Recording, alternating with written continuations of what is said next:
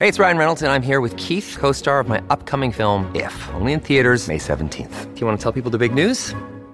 All right, I'll do it. Sign up now and you'll get unlimited for $15 a month and six months of Paramount Plus Essential Plan on us. Mintmobile.com slash switch. Upfront payment of $45 equivalent to $15 per month. Unlimited over 40 gigabytes per month. Face lower speeds. Videos at 480p. Active Mint customers by 531.24 get six months of Paramount Plus Essential Plan. Auto renews after six months. Offer ends May 31st, 2024. Separate Paramount Plus registration required. Terms and conditions apply if rated PG.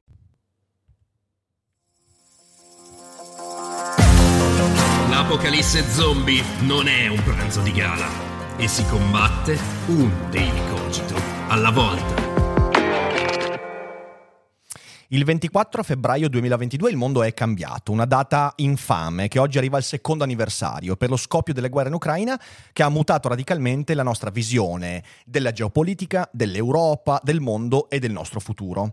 Allora non potevamo che discutere quello che è successo, quello che sta succedendo e magari anche quello che succederà, eh, fino a un certo punto ovviamente senza la palla eh, la sfera di cristallo e mh, mm, quando ci siamo chiesti con chi discutere, beh, eh, chi meglio di Mirko Campochiari, Parabellum, che è qua con noi. E quindi do il benvenuto a Mirko. Ciao Mirko, bentornato sul canale. Buongiorno a voi, grazie a te Rick, è sempre un piacere essere qui. Sarai molto impegnato in questi giorni, credo che tu abbia, sia stato coinvolto in circa 18.000 iniziative, che insomma è, eh, questo è anche diciamo così legato al fatto che sei stato una delle voci più autorevoli in questi due anni a portare informazione e cercare di debancare le cose storte, la disinformazione, le fake news, quindi insomma prima di tutto eh, grazie per essere qua e sicuramente il tuo lavoro è sempre incommiabile. Eh, come stai vivendo e come stai vedendo questo secondo anniversario? Anniversario della guerra di Putin, la guerra in Ucraina? Allora, secondo me c'è un po' meno interesse rispetto all'anno scorso, è meno in pompa magna, almeno da quello che noto io rispetto ai media.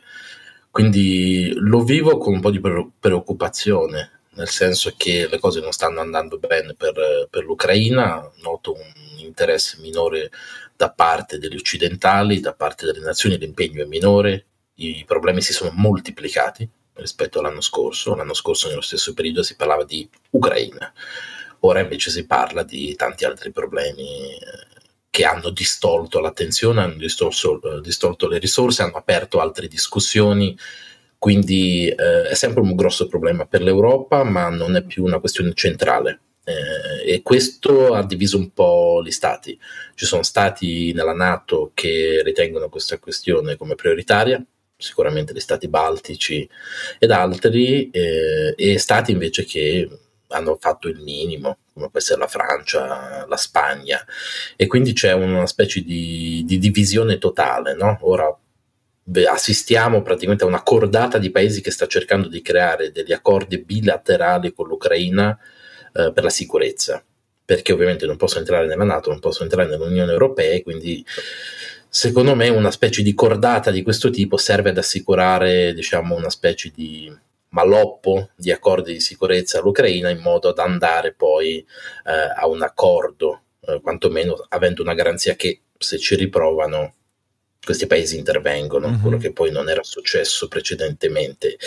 E finora hanno aderito, da quello che ho visto, l'Inghilterra, la Norvegia, la Danimarca recentemente, ci sono comunicati anche nostri eh, in questo senso, la Polonia si sta muovendo anche anch'essa in, in, questo senso, quindi secondo me quando avranno raccolto abbastanza adesioni si potrebbe andare eh, a una discussione di questo tipo. Ovviamente il problema più grosso è eh, le scelte di Zelensky, nel senso mm-hmm. la sua posizione estremamente ferma sul non, non so come riuscirà a girarla eh, anche internamente al paese. Certo, certo, anche eh. perché lui ormai si è esposto, cioè nel senso lui, lui ha, ha, comunque si è esposto molto, quindi un cambio di direzione da questo punto di vista potrebbe destabilizzare molto la, la, la, mm, sì, la tenacia anche della, della, eh, della coalizione di, che, che, lui guida.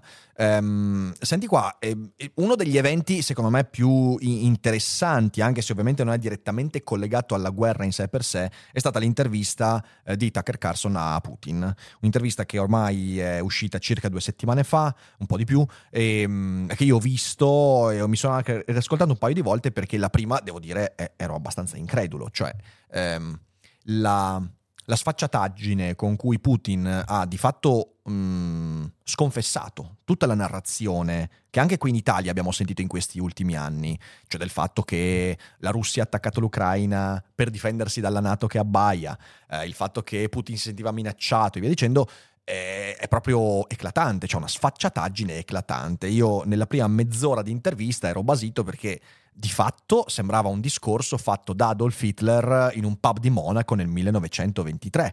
Letteralmente ha parlato di spazio vitale, letteralmente ha parlato di eh, destino della Russia, del popolo russo, di accaparrarsi territori eh, che sente propri, eh, non, ha, non, è riuscito a fare distinzioni fra le diverse etnie che certamente fanno parte del ceppo, diciamo così, eh, russofono e via dicendo, ma che sono comunque popoli diversi, fra cui ovviamente gli ucraini e via dicendo, ehm, e c'è tutta una sequela di idee che confermano quello che in realtà persone come noi dicono da due anni, cioè Putin non è poi così tanto distante ideologicamente proprio da, da, da quel nonnino tedesco che faceva di nome Adolfo. Eh, ora, evidentemente, rispetto alla potenza, in proporzione rispetto alla potenza di fuoco della Wehrmacht e invece la proporzione dell'esercito russo rispetto a quelli occidentali, siamo in un contesto diverso, però in fin dei conti mi sembra che questa intervista abbia fatto drizzare le antenne a un po' di persone nelle istituzioni e infatti da quell'intervista ci sono tanti, fra cui Rutte in Olanda, Olanda e tanti altri che hanno cominciato a dire, ah, sapete che se per caso l'Ucraina cede, l'Europa potrebbe doversi parare il culo e non è assolutamente preparata? E da un lato io sento la necessità di dire ve l'avevamo detto. Dall'altro però ti chiedo se questa intervista, secondo te, ha prodotto delle conseguenze che magari siano anche indesiderabili allo stesso Putin. Oddio, non so quanti abbiano colto il fatto che abbia confermato analisi di due anni fa, io mi ricordo anche una discussione con Costa sull'imperialismo, le velleità imperialistiche russe, eccetera.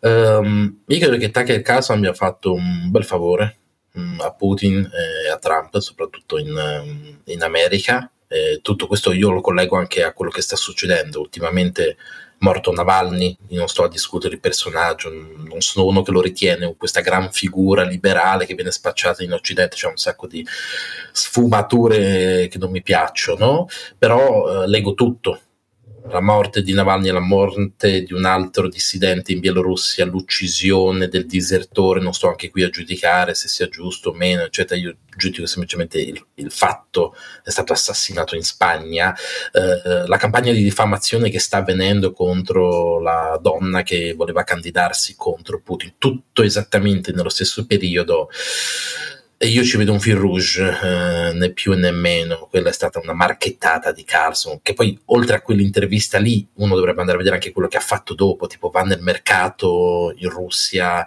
a, a comprare cose. Dice: Guardate che bello in Russia con 100 dollari comprate quello che in America mm. costa 400, scordandosi di dire che quanto guadagna il russo medio rispetto all'americano. Cioè, sono delle cose che da un punto di vista proprio economico sono, sono delle cavolate, no? Eh, e infatti è stato sbeffeggiato nella TV americana da molti anche eh, programmi, diciamo, semicomici. Ecco, non so quanto i filorussi abbiano capito, io credo che l'abbiano volutamente ignorata, dato che ha spazzato via la storia della Nato, queste cose. Non, non ne ha citato praticamente Niente, nulla. Nessun argomento di quello. A me interessano le tecniche di comunicazione, nel senso che lui è un bravo manipolatore, le tecniche del KGB sono fatte a questo. Facci caso, la prima domanda che fa Carson lei ha fatto studi storici, vero? E lui fa sì. E lui poi parla per 40 minuti ininterrottamente e Carlson non dice nulla. È un sì, modo sì. implicito per far capire allo spettatore se lui non mi interrompe vuol dire che quello che dico è vero. Certo. Visto che conosce la materia. Carlson non sa una mazza di questa roba, eh, detto fra di noi. E, ehm, mh, la ricostruzione è assolutamente eh, allucinante, lasciando perdere gli errori storici su cui farò un, un video, posso accennare a qualcosina. alcuni momenti sono palesemente ehm, chiarificatori della sua visione imperialistica. Quando dice che la Polonia fu spostata ad ovest, no? Uh, perché di là a est abitavano molti russi. Io sono andato a vedermi, potete googlare, trovarlo voi stesso, tutte le mappe dei sondaggi storici dell'epoca, no? C'erano 130.000 russi in Polonia. Nonostante la Polonia abbia vinto nel 1921, abbia acquisito delle zone che ora sono praticamente Bielorussia, come la Volinia, E quindi mi chiedevo, ma questo ragionamento da dove viene? E poi l'ho capito, quando ho visto le minoranze, 3,3 milioni di ucraini e 2,2 milioni di bielorussi. Per lui sono tutti russi. Tutti russi. Allora ha senso. Allora ha senso. Se non fosse che nel 1947 eh, la Russia si batterà per far ottenere ehm, alle Nazioni Unite un voto indipendente per l'Ucraina e per la Bielorussia. Quindi c'è questo dualismo, cioè o sono mansioni indipendenti, quindi hanno diritto al voto, o sono russi, le due cose non possono coesistere insieme. Quindi a seconda della convenienza per la Russia o l'ex Unione Sovietica sono nazioni indipendenti e quando invece fa comodo sono tutti russi. Ecco, non funziona così, le due cose non possono andare in parallelo. E fa, era interessante il fatto che lui diceva che lo spostamento a ovest era dovuto proprio al fatto che c'erano molti russi nelle zone a destra. L'altro riesce a non nominare la, la, la guerra polacco-russo-sovietica. eh, in realtà è una doppia punizione, nel senso spostando a ovest la Polonia si punì la Germania e si punì allo stesso tempo la Polonia per le vittorie del 1921. Quella è, è la vera ragione storica di questa storia, non perché c'erano 130.000 russi eh, in Polonia. Ovviamente Carlson non dice, beh, insomma, di, di questa storia qui e in generale è, chiamarla intervista credo sia un errore, nel senso è un monologo. Parla sì, per 40 sì, minuti. C'è Carlson che ogni tanto prova a fare qualche domanda così e Putin che gli dice sempre pensavo che questa fosse un'intervista seria cioè, per un'intervista è un po' troppo abitu- abituato forse alla TV russa dove parla solo lui. Dove parla solo lui esatto. persino, persino, qualche domanda accomodante per lui è problematica capito? Sì sì sì sì. Eh, sai da questo punto di vista eh, allora io probabilmente parto dal, dall'idea eh, cerco di essere ottimista quindi parto dall'idea che in fin dei conti ehm, la gente abbia un cervello per capire certe cose. Però poi effettivamente nel realismo eh, ti accorgi che in realtà la gente è già preprogrammata per acquisire l'informazione essenziale, che è quella che dici tu. Eh, però da questo punto di vista allora ti chiedo, ti chiedo um, c'è una via d'uscita? Cioè, nel senso... Putin avrebbe potuto dire qualsiasi cosa e comunque c'è già un popolo di persone pronta a bersi i propri pregiudizi. Eh, se le cose stanno così, e, e, ovviamente da questo dipende anche, non so, eh, la spinta democratica all'armamento europeo e quindi alla costruzione di un esercito europeo, il ritorno a un serio discorso di difesa e via dicendo. Eh, se le cose stanno così, però, non c'è via d'uscita. E se le persone sono già preprogrammate per abbeverarsi alle fonti inquinate della propaganda russa, eh, c'è un modo, secondo te, per, per, ovviare a questo problema? Di nuovo, a due anni da una guerra che ormai ha mostrato l- le proprie nefandezze, eh, i crimini, e ancora però la gente non è in piazza ovviamente a protestare per i 20.000 bambini ucraini deportati e, e riprogrammati da Putin. Che se fa insomma Mirko? Allora, io questo lo leggo anche alla questione di Travaglio, il fatto che una persona che di solito molto informata, molto puntigliosa come lui non discuta nemmeno, per esempio, di quello che abbiamo fatto nel famoso debunk eh, a Travaglio, cioè lui probabilmente quelle cose non l'ha nemmeno mai guardate, non si è mai posto il dubbio, questo è il problema. Io divido la situazione in tre filoni, cioè il filo russo che si beve qualsiasi cosa, non importa, a prioristicamente qualsiasi cosa che possa minare la sua linea di pensiero eh, viene scartata a priori.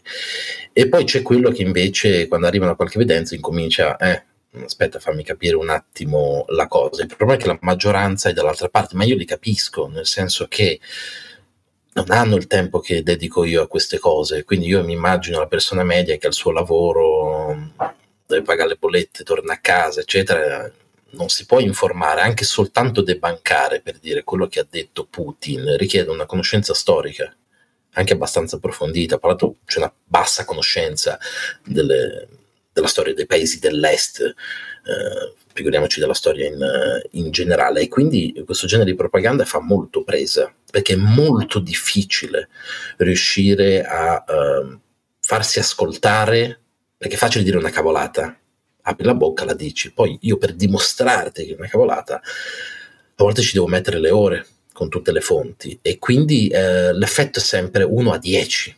È una battaglia praticamente impossibile ed è un lavoro che secondo me puoi fare in decenni di educazione. Mm-hmm. Deve essere il pubblico a pretendere che vengano richieste le fonti, eh, venga richiesto di provare ciò che viene detto, non si facciano battaglie opinionistiche. Addirittura a me è stato chiesto nel debunk: ma perché non hai invitato qualche filo russo? Perché non dimostri video dei filorussi, ma perché generalmente non ci mettono le fonti, non, cioè è a parole, quello che dice a Travaglio, no? gli ucraini hanno bombardato il Donbass, eccetera. Hanno mai mostrato qualcosa? Qualcuno si è mai messo lì tre ore a montare le prove che sono stati... No, non c'è. E quindi è molto difficile quando uno crede a un modo di pensare che non è pensare. Sì, sì, certo. Perché io mi baso sempre su questo. Se sei in grado di provare ciò che dici, per carità, se dall'altra parte riescono a fare un video simile eh, ci confrontiamo e vediamo quale delle due versioni regge. Io non lo vedo mai questo lavoro in tv, mm-hmm. benché meno. E quindi secondo me questo modo di fare ehm, è la forza de- dei russi, si possono infiltrare molto facilmente in un genere di comunicazione di questo tipo, in quanto il pubblico non ha proprio ehm, il know-how su come si dovrebbe ragionare di queste cose. La semplificazione distrugge tutto perché poi rende molto complicato smontarla. At Evernorth Health Services, we believe costs shouldn't get in the way of life-changing care, and we're doing everything in our power to make it possible. Behavioral health solutions that also keep your projections at their best? It's possible. Pharmacy benefits that benefit your bottom line? It's possible. Complex specialty care that cares about your ROI? It's possible. Because we're already doing it all while saving businesses billions. That's Wonder made possible. Learn more at evernorth.com/wonder. Poi a questo si aggiunge il fatto che io vedo una eh, evidente disparità che da un certo punto di vista è il ventre molle di una democrazia, cioè ehm, qui in Occidente, essendo che abbiamo comunque un pluralismo talmente forte che, ripeto, tu hai Marco Travaglio e, e, Capezzone nella stessa trasmissione e comunque, bene o male, le posizioni, anche le più estreme, hanno comunque una certa visibilità anche nell'ambito della TV generalista e quindi hai comunque l'infiltrazione di storie, controstorie, fake news, debunking e via dicendo. Dalla parte russa invece sappiamo che questa cosa non avviene perché in Russia eh, non puoi che abbeverarti da una fonte perché il controllo dell'informazione in Russia è pressoché totale. Eh, in questo tipo di disparità c'è una nostra enorme debolezza. E, e questo è, mi fa sempre pensare molto perché da un certo punto di vista il pluralismo dell'informazione dovrebbe essere un grande punto di forza. Cioè una società che sa usare il, plur- il, pluralismo è una società più forte. Ma per usare il pluralismo ti serve un'alfabetizzazione molto elevata, la capacità di discernere le fonti, eh, una conoscenza storica molto molto forte, via dicendo, cosa che noi palesemente non abbiamo, almeno non ce l'ha il pubblico generalista. Eh, dall'altra parte invece tu hai, anche se noi, anche se in Occidente cominciassimo a dire ok c'è un solo modo per contrastare questa cosa ed è fare veramente contropropaganda, tu non potresti mai farla in Russia. Eh, sarebbe impossibile perché i mezzi di informazione, ripeto, hanno un controllo totale. Eh, questa disparità qua mi fa molto riflettere e aggiungo. Eh, c'è il problema adesso anche di nuove tecnologie che noi stiamo vedendo avanzare che rendono ancora più complicato discernere fra eh, realtà e menzogna e di fronte a un pubblico che spesso non si chiede neanche più cos'è realtà e cos'è menzogna, cos'è vero e cos'è finto, e tutto ciò moltiplica i problemi e io su questo devo dire che mi sento un po' pessimista. Sì, io noto sempre questa cosa, i giornali non attaccano mai altri giornali, nel senso tu sai che quello ha detto una cosa falsa, dal mio punto di vista di un editore dovrebbe essere il mio interesse attaccare l'altro giornale, invece c'è una specie di, io lo chiamo un po' come il rapporto che hanno i poliziotti tra poliziotti, non fai la multa alla moglie no, di un altro poliziotto, e questo l'ho notato tantissimo, cioè anche con una cosa palesemente falsa tutti altri giornali stanno zitti che è una cosa stranissima, perché invece so che in altri paesi si attaccano e se le danno di brutto, si, si odiano. Se puoi smentire un'altra fonte e renderla meno autorevole, tutto a vantaggio tuo. In Italia questa cosa non, non c'è minimamente, c'è una specie di combutta del silenzio. Te prima parlavi degli ospiti in tv, no? Io credo che lì il professor Rick Polisi abbia fatto una ricerca, secondo me, fondamentale, quando ha dimostrato che perché il Fatto Quotidiano, che se non sbaglio, quattordicesimo nelle vendite, una roba del genere, è secondo per presenza in tv. Perché essenzialmente in tv c'è una specie di cricca delle mm, società che gestiscono gli ospiti. Quindi tu vuoi parlare di un argomento, devi rivolgerti a queste società e queste società ti mandano sistematicamente sempre le stesse persone. E quindi è ovvio che poi la discussione rimane in questo circolo e non c'è mai modo di entrarci con, eh, con magari degli esperti che potrebbero minare, perché con tutto rispetto, eh, da quando travali un esperto di Ucraina certo, certo. o un esperto di, qualsiasi tipo di guerra o, o cose del genere.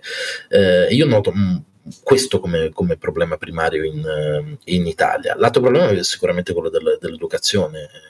La gente non è abituata a richiedere un tipo di ragionamento che una volta c'era, io ricordo i vecchi dibattiti di tre ore in tv, l'approfondimento si è ridotto tantissimo, è praticamente relegato a fonti indipendenti, cioè chi lo fa su YouTube o su altre piattaforme, l'approfondimento in tv è stato distrutto, non lo so, vent'anni di berlusconismo, eh, la RAI che ha inseguito Berlusconi su questa cosa, appiattendo sempre di più, non lo so, è un discorso che si dovrebbe fare. Me, secondo me, il pro- guarda, ti dico, da questo punto di vista, a me sembra. Eh, perché allora, il, il, il, peccato originale è stato sicuramente il dominio dell'intrattenimento. C'è un libro che ho citato mh, eh, svariate volte negli ultimi mesi, eh, che è eh, Divertirsi da morire di Neil Postman, che è un libro in cui lui analizza come la capacità di analisi della realtà eh, del pubblico sia eh, decresciuta al crescere della domanda e offerta di intrattenimento cioè noi vogliamo divertirci. E infatti molto spesso c'è il problema del fatto che tu magari parli di cose serie,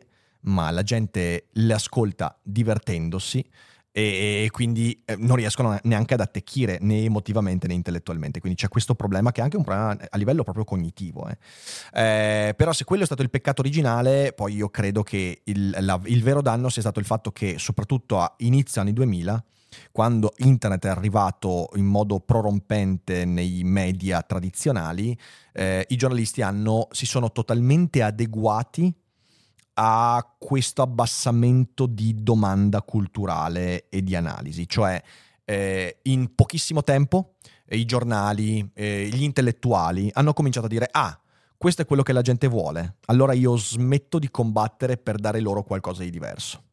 Ed è stato talmente veloce questo tracollo che poi tanto il pubblico quanto giornalisti intellettuali si sono velocemente adattati a contenuti di brevissimo respiro, eh, titoli che non richiedono nessun tipo di approfondimento, eh, accompagnati da sintassi sempre più terribili, argomentazioni sempre più terribili, e quindi è diventato un cane che si mangiava la coda. E, um, infatti, io credo che boh, una, una, delle vie fondamentali, che è un po' quello che diciamo all'inizio, sia la cosiddetta slow information, cioè nel senso eh, contrastare la tendenza a dare la notizia prima di tutti, eh, contrastare la tendenza a non fare ricerca prima di dire la propria eh, e tornare ad avere la pazienza di capire prima di esprimere. Eh, sembra una, eh beh, una donchisciottesca lotta contro i mulini a vento, ma bisogna partire da lì, non c'è niente da fare. C'è anche un elemento filosofico, nel senso che uno dovrebbe sempre porsi il dubbio se ciò che stai pensando sia la versione corretta, la lettura corretta, no? metterti in gioco, eh, riconsiderare le tue posizioni. Vedo che c'è pochissima volontà no? quando uno è da una parte o dall'altra, indipendentemente da quello che gli viene mostrato. No? Io nel debunk ho fatto volutamente utilizzo solo di fonti russe cioè tutti i video che vengono mostrati, eccetera, sono fonti russe. Eppure la gente mi dice: sì, ma devi anche far parlare i russi. L'ho fatto.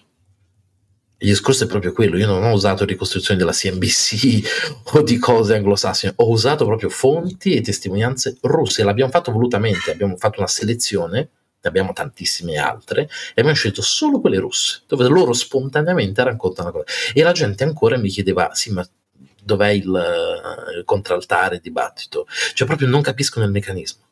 Mm. Se io utilizzo fonti russe non ho bisogno di un contraltare, lo stanno dicendo loro. Sì, sì. È più, più, chiaro di così. Non capire questo elemento basilare già significa che c'è un cortocircuito proprio dal punto di vista del, del ragionamento di, di, queste cose. Se non ho ricordi, fatto raccontare quella storia da altri. Se ti, ricordi, se ti, ricordi, è una cosa che abbiamo discusso anche quando abbiamo fatto la, la bella live qui sull'antisemitismo, quando abbiamo discusso delle fonti provenienti comunque dalla, dalla guerra israelo-palestinese, che ovviamente sono. cioè non, non, c'è, non, c'è, mai una domanda sulla provenienza di fonti che ricostruiscono certi fatti. Non, non c'è mai, non c'è mai, né dai giornali né ovviamente dal pubblico. Perché quando arriva qualcosa che conferma le tue opinioni, tu non hai proprio quello switch del cervello che ti dice ok ma da dove arriva questa cosa qua? Chi è che la sta dicendo eh, c'è autorevolezza c'è conferma c'è confronto no, non c'è questa, questa, domanda e credo che questo sia proprio uno dei grandi fallimenti del, della Tanto piccolo spoiler ti ricordi che io ho raccontato il double standard di Al Jazeera eccetera sì. e ultimamente è uscito fuori lo scandalo di un giornalista di Al Jazeera hanno che trovato nel computer faceva Madonna, il report e, la, e il resto combatteva e faceva istruttore di Hamas quindi quello siamo... che noi sospettavamo poi ora sta, bene, sta emergendo. Sì, sì, è, siamo, siamo, a livelli veramente... Mh, mm, e, e, non c'è quella domanda, non c'è quella domanda, anche perché per esempio questa notizia che obiettivamente fosse successa dall'altra parte sarebbe, avrebbe scatenato un disastro, in Italia non è praticamente neanche passata, quindi, è, eh, quindi sì, per dire di nuovo è legittime tutte le opinioni e posizioni, però ecco, ci sono delle disparità, ci sono delle cose. A me per questo fa un sacco ridere, veramente, cioè mi fa proprio ridere quando la gente parla di propaganda occidentale. Cioè, me, anche mettendo il caso che ci sia, e ci sono le fonti propagandistiche, ci mancherebbe, eh, però l'impatto che può avere adesso la propaganda occidentale, che non può penetrare l'informazione russa in nessun modo, e l'impatto che invece ha la propaganda russa, che sfruttando il pluralismo democratico e informativo occidentale ha una capillarità preoccupante, cioè sentire gente tipo Rovelli che dice eh ma la propaganda occidentale ragazzi fa, fa, fa, fa ridere i sassi, poi vabbè Rovelli che qualche giorno fa ha lasciato un... Poi è comico perché la smontiamo noi. Io ho smontato la storia dei finti missili sulla centrale eh, ucraina, le pale usate dai russi, cioè ce le smontiamo anche da soli. Sì, esiste, c'è, ma spesso esagerazione di giornalisti che sì.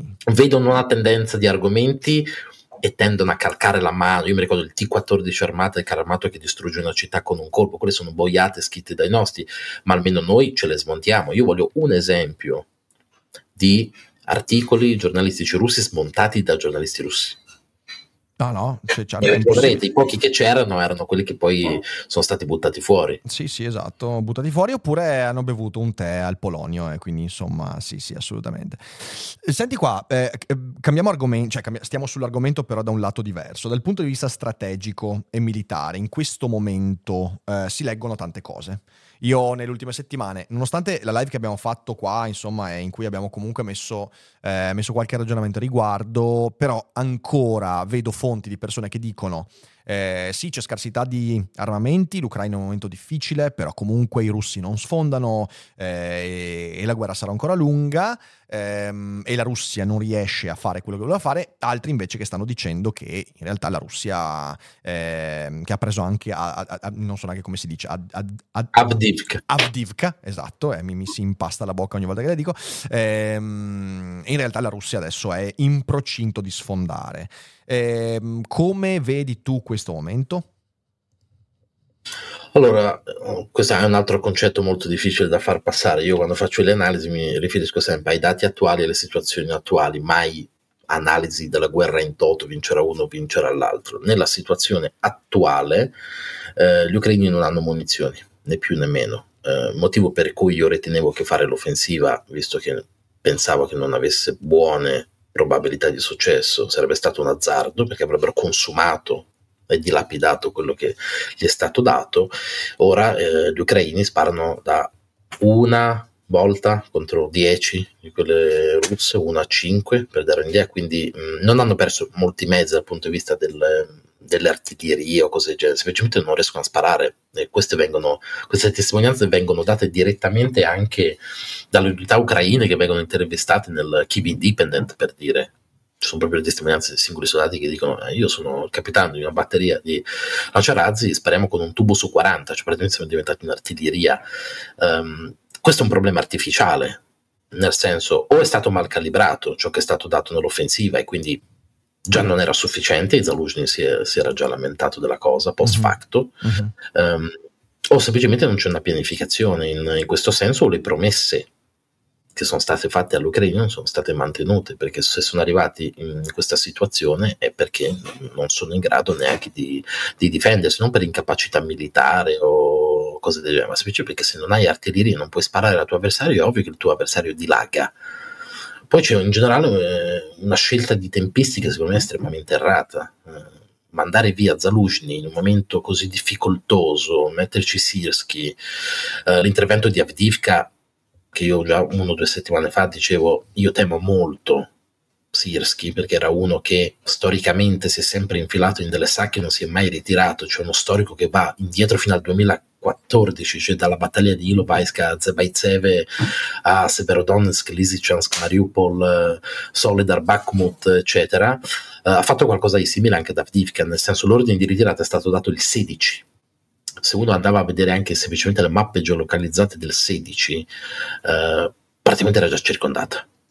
Quindi l'intervento della terza Azov per tentare di mantenere il corridoio per far uscire gli altri è stato deleterio per la stessa Azov eh, e alla fine ne hanno tirati fuori pochi, non sono io a dirlo, ci sono decine di video di testimonianze di prigionieri catturati, ci sono stati anche dei casi di uccisione da parte dei russi di questi prigionieri e io ho messo tutte le fonti nell'ultima live, andate a vedere, io non li mostro, ma si vedono dei ucraini che si arrendono, mani in alto e i russi che, che li uccidono, e tutto questo è avvenuto troppo tardi cioè era palese che Avdivka era alla fine, dare un ordine di ritirata così tardi è un grosso rischio. E qui si aggiunge il rischio politico.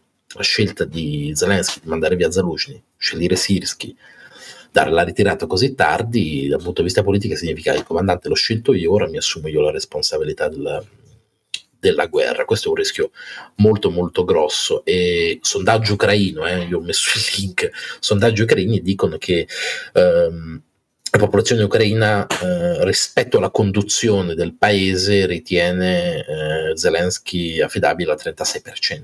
Eh sì, ho visto che sono ancora... Era diventato un 56 dopo Zaluzhny, dopo il cambio Zaluzhny-Sirsky, e questo è del 12 febbraio. Mm. Ora che è avvenuta anche Avdivika sarà pure peggio.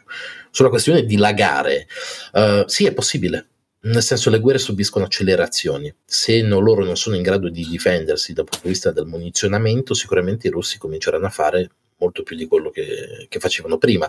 Um, quasi tutti, io non guardo molto i giornali, tendo a guardare più che altro le analisi di, mm, di think tank centri studi strategici.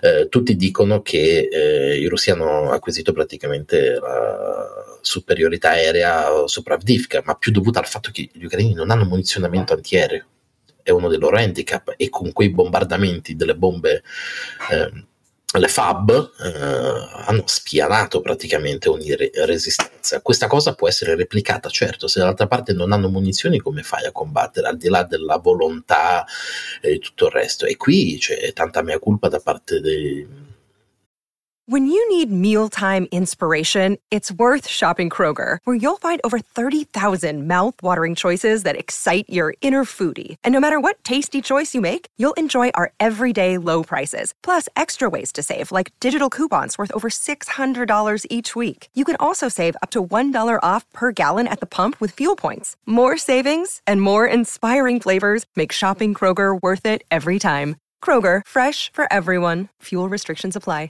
Degli europei e degli certo. americani, né, né, più né meno. Noi gli abbiamo promesso quel genere di munizionamento, loro stanno facendo il meglio che possono con quello che hanno, ma non è sufficiente, soprattutto se la mentalità è difendere ogni centimetro. Eh, per renderla in termini molto semplici, se io difendo un punto fino all'ultimo uomo, all'inizio uh, infliggo un sacco di perdite all'avversario perché ovviamente chi attacca ne stupisce di più ma poi c'è sempre un effetto di diminishing return perché quando la zona viene diciamo uh, racchiusa e ristretta ovviamente la concentrazione di fuoco dell'avversario specialmente se è un fuoco superiore mi farà subire tante perdite in difesa ma anche quando mi ritiro. Qual è una difesa intelligente per paese che ha meno possibilità militari e meno capacità di fuoco? È praticamente resistere su un punto finché è conveniente per me, finché ti infliggo un numero di perdite superiore a quelle che subisco e quando non è più conveniente per me mi sposto nel punto dietro e replico questo sistema all'infinito finché tu arrivi a un punto tale in cui eh, l'Ucraina per sfinimento. Invece gli ucraini tendono a combattere in maniera fissa, quasi accettando la guerra di logoramento. Le ragioni sono politiche, nazionalistiche, non lo so, ma da un punto di vista militare questa è una direzione che porterà l'Ucraina nel baratro, né più e né meno. E questa discussione sta avvenendo qua, molto pubblicamente, anche all'interno della TV ucraina. Troverete molte interviste di militari ucraini che dicono ma quali offensive? Qui stiamo cercando di sopravvivere Mm, mm, mm, e questa è la differenza. Quindi è possibile che i russi, sì, assolutamente, è possibile che riescano ad avanzare molto di più di quello che stanno facendo adesso. Io non faccio come Rossini che dice Avdivka, Zelensky ha perso la più grande battaglia di, di questa guerra, perché non, non, è possibile dichiarare questa cosa dal punto di vista scientifico.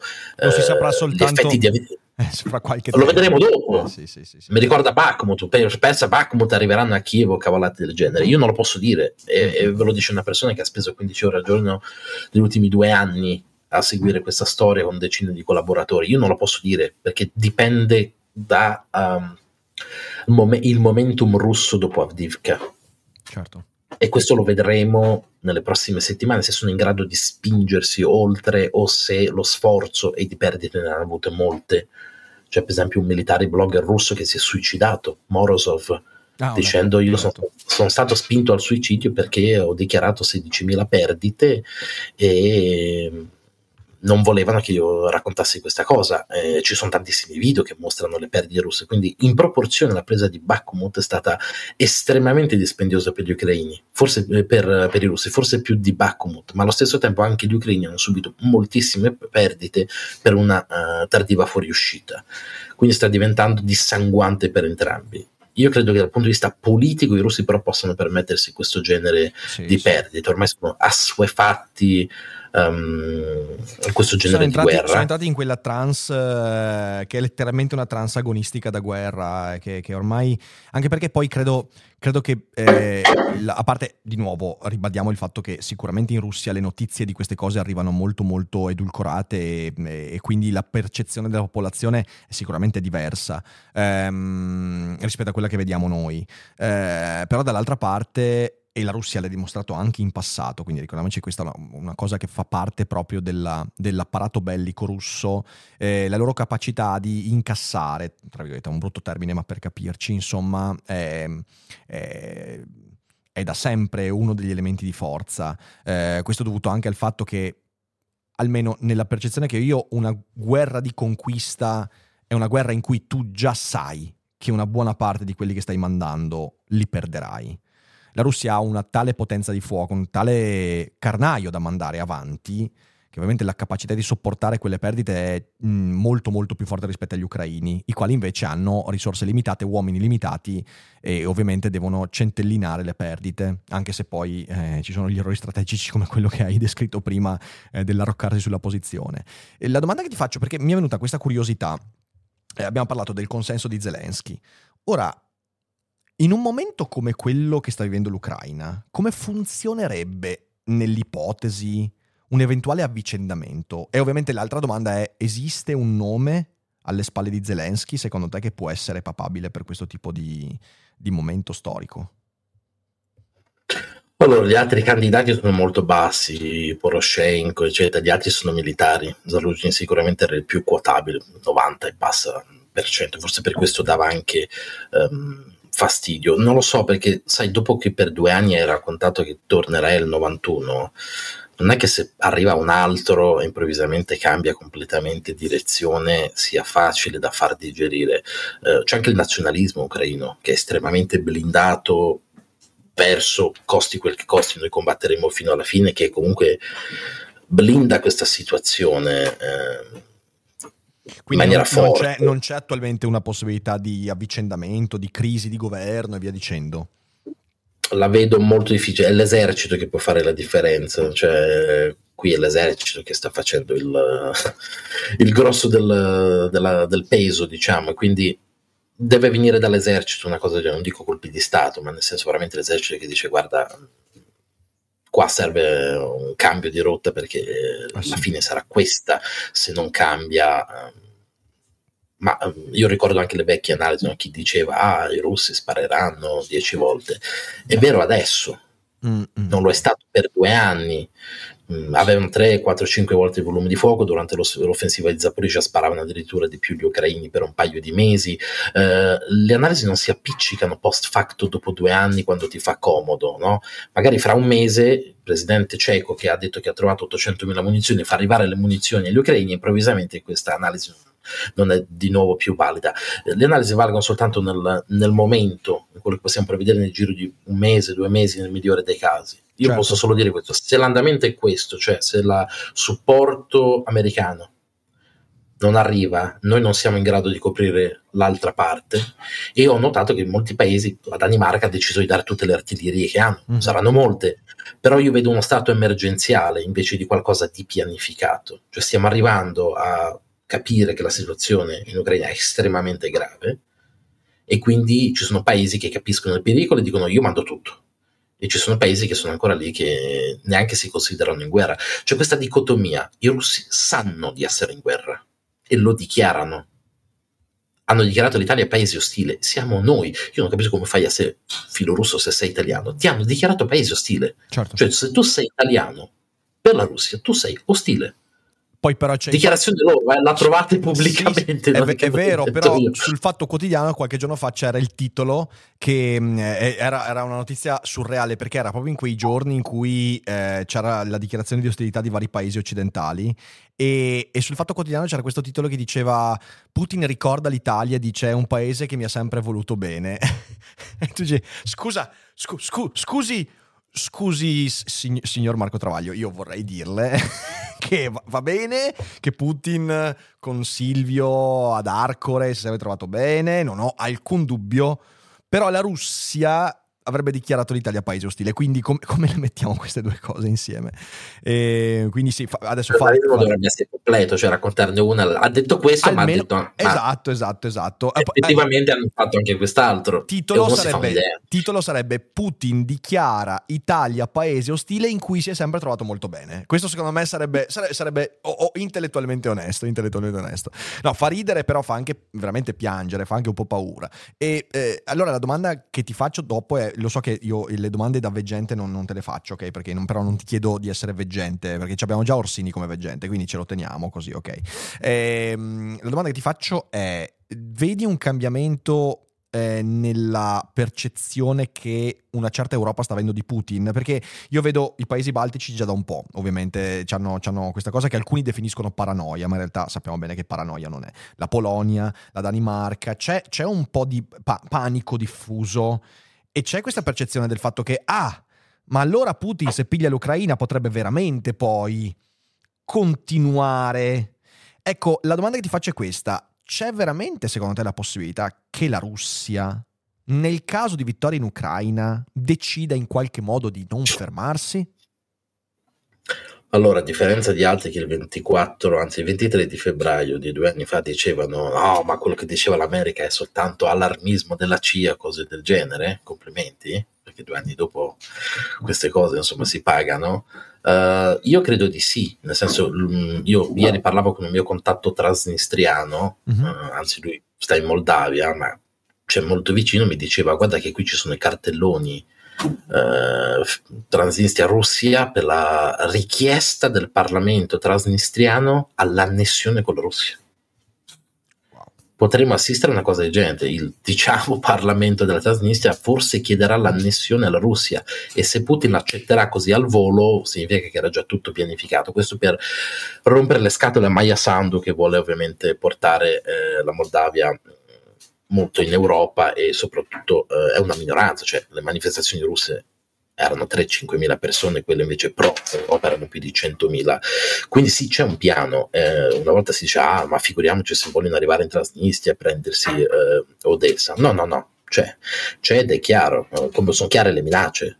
Me vedevo un, due, un, giorno sì, un giorno no, si sveglia e dice abbiamo già in caso di guerra nucleare noi spareremo qui, eh? Washington, Berlino, eccetera.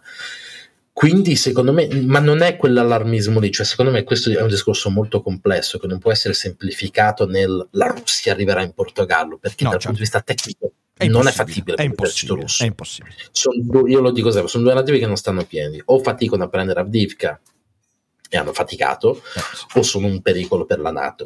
Eh, lo sono nell'ordine in cui noi rimaniamo esattamente come sono, come siamo, cioè non produciamo quasi nulla dal punto di vista del munizionamento, fatichiamo ad avere un'opinione pubblica che segua un riarmo, quale sia lo scopo del riarmo come, come diciamo, opera di deterrenza e soprattutto se c'è una dicotomia totale fra i paesi dell'est che vedono il pericolo arrivare e vi dicono guardate che abbiamo, abbiamo ragione, eh, due anni fa insomma ha parlato chiaro e invece una parte di paese che proprio ignora questa cosa, non vuole assolutamente parlare di guerra, non vuole assolutamente pensare al riarmo, a cosa significherebbe, secondo me in maniera molto cieca, perché c'è gente che dice ah, non mandiamo armi in Ucraina perché le togliamo, a parte che le abbiamo già pagate, quindi è una cavolata di per sé, tante stavano nei depositi. Sì, sì, e io ragiono sempre in ottica molto lunga, fra 20, 30, 40 anni, no?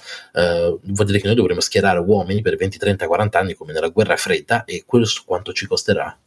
Molto, ma molto, ma molto di più. Quindi anche in ottica di, di spesa in, in, quel senso, la nostra esposizione, eh, la spesa dei soldi sarà, sarà molto più, più, elevata. E sarà elevatissima nel momento in cui tarderemo molto, perché poi sappiamo bene che la, la, cioè la, la velocizzazione, cioè più devi fare in fretta, più ti costerà. Eh, e quindi quella, quella, è una cosa che la gente sembra, sembra non capire. Eh, ovviamente poi cosa vuoi? Purtroppo eh, questo abbiamo già discusso in passato, però è, è bene ricordarlo la cultura antimilitarista che, di cui io mi sono sempre sentito parte integrante, però in modo assolutamente ragionevole, cioè eh, una cultura antimilitarista dovrebbe essere quella cultura che ti dice tu non puoi usare un'arma di difesa per attaccare. Quello è l'antimilitarismo. Ma l'antimilitarismo invece è stato distorto. È un io non voglio militari fra i piedi, io non voglio persone in divisa fra i piedi, che è un errore madornale, perché mentre tu dici io non voglio militari fra i piedi, c'è gente che ha gli stivali da militare e quindi eh, riesce molto più facilmente poi a gestire situazioni come quelle in Ucraina di fronte a un'Europa che uh, ormai ha, si è convinta di questo distorto antimilitarismo. Io credo che il, il, quello che viene definito pacifintismo, ok, eh, che troppo spesso diventa una macchietta, però in realtà ha radici molto più profonde. La radice è proprio legata con i movimenti del 68 e anche un po' precedenti che hanno vissuto male, ma anche giustamente la guerra in Vietnam, che hanno vissuto male la, la guerra fredda e che di fronte alla semplice possibilità di un'arma o di una divisa eh, hanno sentito tra- e sentono traumi, ok? Eh, e quel trauma si traduce nel no, ogni poliziotto, ogni militare, ogni divisa è male assoluto ragazzi, che ci piaccia o meno, e lo dico, ripeto, da antimilitarista, ovvero da pacifista contro ogni azione bellica offensiva nei confronti degli altri, questo pensiero mi fa rabbrividire. Eh, però sembra che pochi ancora rabbrividiscano. E, e, da questo punto di vista, ecco, se, se io dovessi pensare eh, a un paese, a un occidente che torna ad avere una cultura sana militarista, per una sana difesa, ehm, quali sono i passi che secondo te bisognerebbe fare, anche a livello politico? Look, Bumble knows you're exhausted by dating. All the must not take yourself too seriously and 6-1 since that matters. And what do I even say other than hey? well, that's why they're introducing an all new Bumble with exciting features to make compatibility easier, starting the chat better, and dating safer. They've changed, so you don't have to. Download the new Bumble now. Mm, beh, intanto paesi come la Finlandia. La Finlandia è stata neutrale per tutto questo periodo da, da dopo la seconda guerra mondiale, coesistendo con un gigante molto pericoloso accanto, hanno comunque mantenuto un certo livello di addestramento di tutta la popolazione. Ogni anno fanno un tot di settimane di addestramento perché si rendono conto che c'è un pericolo, un pericolo che c'è, esiste, ma è meglio far sapere al tuo avversario, sappi che se ci invadi noi abbiamo tutta la popolazione pronta, che ogni, ogni anno, poi non la userai mai, eh, se, se, Dio vuole, però è una deterrenza. E questo, un, questo, funziona, cioè la guerra migliore è quella che non si combatte, Mm-mm. è quella dove fai capire all'avversario che non è conveniente non, fare, non ne vale la pena. Non ne vale la pena. Ecco, ci sono paesi che fanno queste cose da, da sempre, non ha, nonostante, il, nonostante che so, uh, Fukushima abbia detto no, the end of times, uh, la fine della storia, Fukuyama, ci sono paesi, Fukuyama. Fukuyama ecco, non, ci hanno, non ci hanno creduto. Non ci hanno creduto, ci sono paesi che non ci hanno mai creduto e hanno sempre continuato a, a tenere un certo livello minimo di allarme. È difficile per noi, abbiamo dismesso le caserme, eccetera. Ti faccio un esempio: se noi avessimo invasi domani, io e te dove andiamo? non c'è un centro dove ci possiamo recare eh, anche volontariamente, eccetera. Cogito, non c'è forse nemmeno un piano su, di questo tipo. Il Cogito Studio sono un bunker, cioè nel senso noi abbiamo tutte le inferiate che si chiudono automaticamente, saremo in un bunker, quindi nel caso ti ospitiamo qua. Eh. non c'è un piano in questo senso, che è una cosa stranissima, un po' come il piano Covid, no? non avevamo un piano anti no, pandemia, era il solito, ecco, solito che veniva sempre che, riconfermato. Sai che questa cosa, questo parallelismo che hai fatto è molto interessante, cioè um, siamo in un non paese, in una cultura senza piano, cioè, eh, ed, è, ed, è, interessante perché siamo la società più pianificata di sempre, se ci pensi, cioè nel senso eh, dal livello sanitario a livello pensionistico, a, a ogni livello noi siamo molto pianificati. però non abbiamo piani, ovvero la pianificazione che abbiamo messo in piedi in Occidente negli ultimi, direi, 60 anni, è tutta legata alla burocrazia, ovvero alle cose prevedibili ma non abbiamo piani per l'imprevisto, e si è visto con la pandemia e si vede adesso con questa cosa, eh, è, co- è, come se avessimo questa malattia, che, è una malattia proprio che, di cui la filosofia parla da sempre, cioè l'incapacità di guardare all'imprevisto, eh, di, di de, delle, le rompere della normale, ok? Noi non pensiamo che la normale possa accadere, e poi accade. Eh, se tu inizi a lavorare su te stesso quando la normale è già accaduto, è probabile che non riuscirai a evitare di soccombere. E quindi questa, questa, assenza di piani è proprio, secondo me, la caratura di questo conflitto, almeno per come lo sto vivendo qui nel nostro paese. Ed è, ed è molto preoccupante. Il problema generalizzato dell'Europa, la mancanza di pianificazione di eventualità di questo tipo, no? anche per quanto riguarda gli stock di munizioni o l'aver dismesso eh, la produzione, ma mh, mm, è generalizzato anche gli americani che producevano 6-7 milioni di munizioni negli anni 90 sì. ora erano scesi a 240.000 è una cosa un po' generalizzata. Eh, non so perché accade perché ci illudiamo che non ci possa mai essere un evento di, di questo tipo. Alcuni paesi che forse hanno nella loro storia molti più eventi Uh, del genere hanno diciamo interiorizzato la cosa e quindi hanno detto ma nel dubbio noi comunque continuiamo, continuiamo, ad avere un minimo livello di allarme che ci garantisca un sistema su cui fare appoggio in caso di un, certo, una crisi di questo certo. In parte perché abbiamo delegato anche la sicurezza. Mm. Quando Trump dice...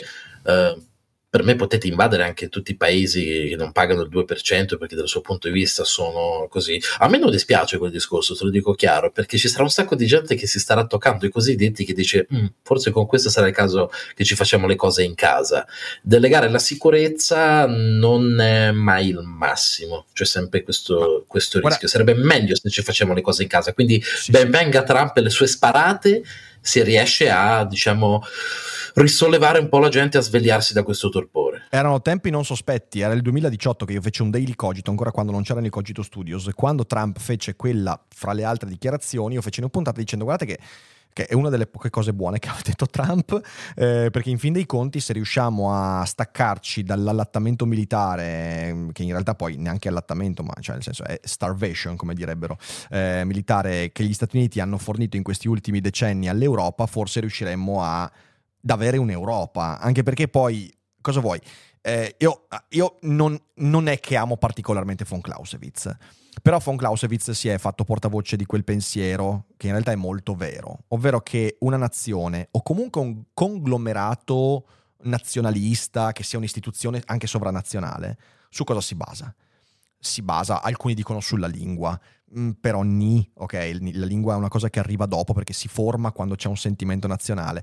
Su cosa che si basa? Si basa sulla difesa. E non c'è nulla da fare, non c'è nulla da fare. Vuoi fare l'Europa? Fai l'esercito europeo. E da lì forse si farà l'Europa. Non la moneta unica. Cioè sì la moneta unica, ma non è sulla moneta unica che fai un continente. Una confederazione. La fai sul...